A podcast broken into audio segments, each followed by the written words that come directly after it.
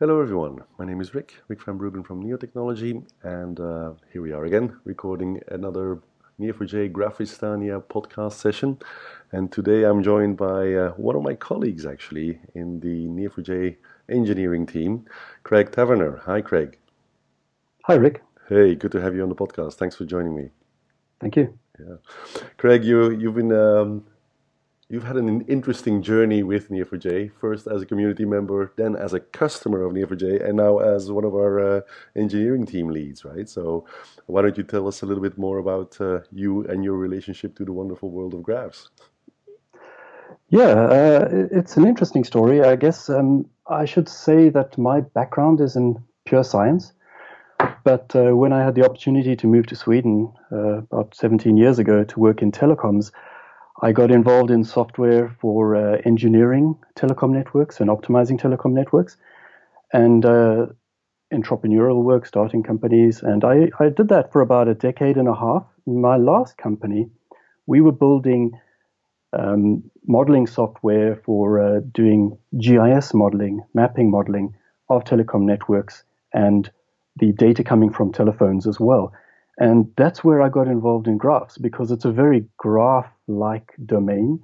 There's a lot of interconnections, relationships, relationships between phones and the network, between people, between the services, uh, between the signals. There's, there's a lot of complexity there that is really natural for graphs. And I had an opportunity um, to meet Emil back in uh, 2009, I think, and he tried to convince me that Neo4j would be the right database for our product. And I he said does to that with everyone. oh yeah, and and he really, you know, he he didn't succeed, but he did. he he put the seed in my mind. Yes. He he proved to me that this was a cool idea, but I told him we already were on MySQL and uh, it it was working fine for us, and that was it.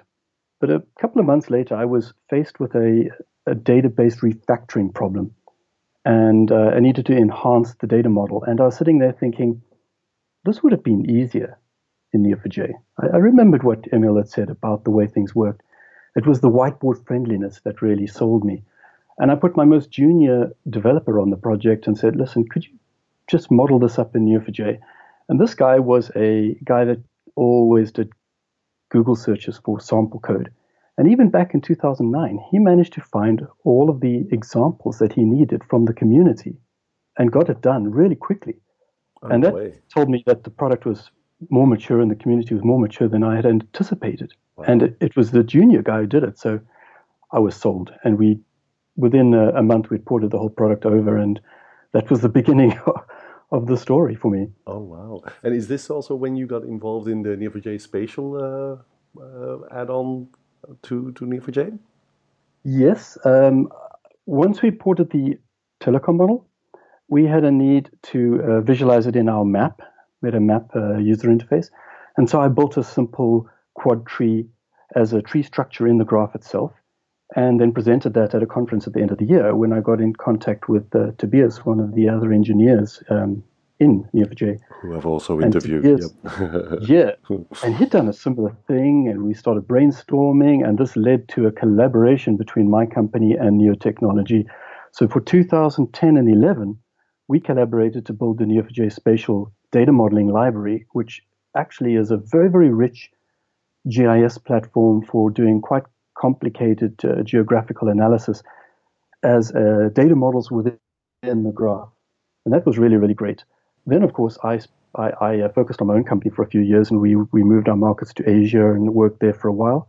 But when the entire company got shifted to Asia, I uh, came back to Neo. So I was out of graphs for a while. Uh-huh. And uh, 2014, I uh, switched to actually being an employee and, and worked with uh, with the engineering team in Malmö. Super. And that's that's been really great because it's been fantastic being a customer, and now to actually get into the insides and really see what's going on deep inside the product. I mean, that's fantastic as well. Super. So, what what have you been working on most uh, recently within Neo4j Engineering, uh, Craig? Well, I've been with the company for over two years. Um, most of the time, I was working in Cypher, uh, or as an engineering Cypher, also as a team lead for Cypher. But the last uh, more than half a year, say eight months or so. I've been the team lead for security. We've been building the first uh, fully featured security model for Neo4j with multiple users and roles and all the things you would expect of a security model, which we're now releasing in 3.1. Which is something that I know a lot of our customers are looking forward to. So uh, thank you so much for taking that on. really great. And and uh, so so what, you've mentioned a couple of things already, Craig. But uh, you know, what was it that really attracted you and that made you um, sort of uh, get into graphs uh, most? Is, is, it that whiteboard friendliness or the flexibility, or what, what stands out for you? Um, uh, if you if you don't mind uh, talking about that a little bit. I think the strongest thing for me has been the whiteboard friendliness and the fact that you can um, really understand your data model so much better when you work with a, a database that is so similar in the way to the, how anyone thinks about their data model. In, in my case with telecoms, it was completely natural. And then also with maps. And the map side, I think, is a particular passion of mine. I've been involved in GIS for in many different ways in the past. But when it comes to graphs, the synergy is enormous and it reminds me of the fact that so much of graph theory actually came out of mapping analysis of, of GIS. Totally. So it's a, a passion for me to actually see Neo4j get more involved in graphs again. So even though we built that graph system back in 2010 and 11, that's very external to the product. Now we're looking at building graph capabilities, I mean, spatial capabilities into the product itself. Uh, that's going to be uh, super exciting. I'm, I'm hoping we're going to get into that more and more quite soon. We've done a little bit in the last year, but um, if, if we're lucky, I think it's going to be something we can see some more of in the future. Well, it's really cool to see how, how it got picked up uh, really quickly in the APOC uh, developments, right? There's a couple of really nice uh, uh procedures that, uh, that that allow for much easier access, I think, to the spatial libraries, right? Well, what we did is two things. Um, I collaborated with Michael on this, of course. In APOC, we did uh, geocoding only. But outside of APOC, with Michael's support as well, we built uh, a series of, uh, of, procedures on top of the old spatial library, the one that I mentioned before. So that library has been revamped and polished up a little bit now for the 3.x series of Neo4j, using procedures, making it far more accessible from Cypher than it was before. Yeah. So I think that's going to uh, help the market a lot because up until this point, using spatial the spatial library from uh, Cypher has been difficult and in fact buggy due to the difference in the way Cypher interacts with indexes and the way the old library was designed to interact with indexes coded back in the Java API days. So I think this is going to help a lot. Um, the library does have some limitations, some performance issues as well. So although I don't think this is going to make it applicable to all markets, I think it's going to open up the markets enough that we will get the feedback we need, which will help us design the built in version of Spatial for the future, which is going to be fast. It won't have any of those performance problems or any other issues. Yeah, yeah. Well, you know, I can only confirm that you know it's it's been one of those domains where there's been a lot of um, customer use cases as well. You know, if you look at one of our you know big customers in Europe like TomTom, they've been they've been doing quite a bit of work on Neo4j already, sort of like confirming that you know their maps are effectively graphs, right? So, um, and then you know there's a lot of uh, interest in it, and I think the APOC work has already uh, made it a lot more usable for non-programmers, you know, like myself. You know, I can use the, the spatial library now, which I couldn't do before. You know, it's pretty simple. Well, that's fantastic to hear. Yeah.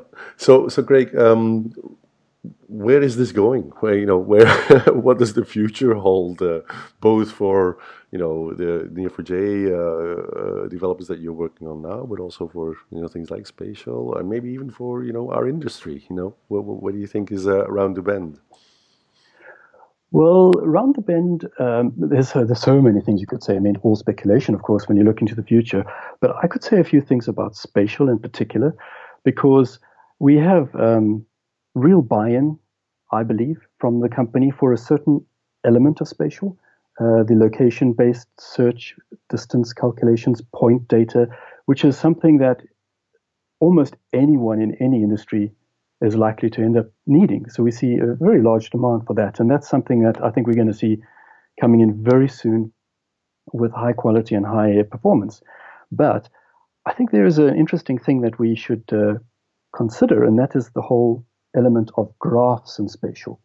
If you look at uh, industry leaders in this area like uh, Oracle and Postgres and others, they are doing some very advanced graph analysis on relational backends, where what they do is they pull data out of relational stores, build complex graphs in memory, do the graph analysis in memory, and then either present the results to the user or save them back into the tables. There is an opportunity there, a sweet spot for a native graph database with the index-free adjacency that Neo4j has yeah. to be able to do that far more efficiently and, and scale to much, much larger sizes without having to have the same RAM requirements and CPU requirements that the other databases have. But we're talking about something well beyond the current plans um, for Neo4j Spatial, but something that I think will be a, a market changer, a disruptive changer there, because no one else can do it the way that we'll be able to do it. So I, am I'm, I'm still looking forward to that kind of uh, disruptive change in the market further down the line. I don't know if we're talking about one or two years or, or five years. I'm not sure, but it's something that could be really massive. This also relates to uh, something that's separate from spatial. Uh-huh. But if we talk to the customers that use these advanced spatial features, they are interested in things like time version graphs um, based on MVCC and other techniques. And I, I can imagine the product going in that direction anyway, not, not just because of my interest in spatial or other people's interest in spatial, but we're seeing other markets interested in time version graphs and other aspects like that with really complex indices that back it, that actually turn it into high performance data warehouses as well. Then you start to overlap the OLTP and OLAP areas as well, which I think is also an area that the, the company is interested in. It's funny that you mentioned that the time versioning bit. You know, I'm sure you've read some of the work that Ian Robinson did on that, and uh, some of our customers have presented on it. But uh, it's it's really really cool, and yeah, I couldn't agree more. It's it's one of those things that uh, uh lots of people have been showing an interest into. So, Greg, you know, thank you so much for coming online. Uh, I, you know that we want to keep these podcasts fairly short, uh, although we could uh, talk about these things for, for at least another hour. Uh, probably more of a beer conversation. But uh, uh, thank you so much for coming online.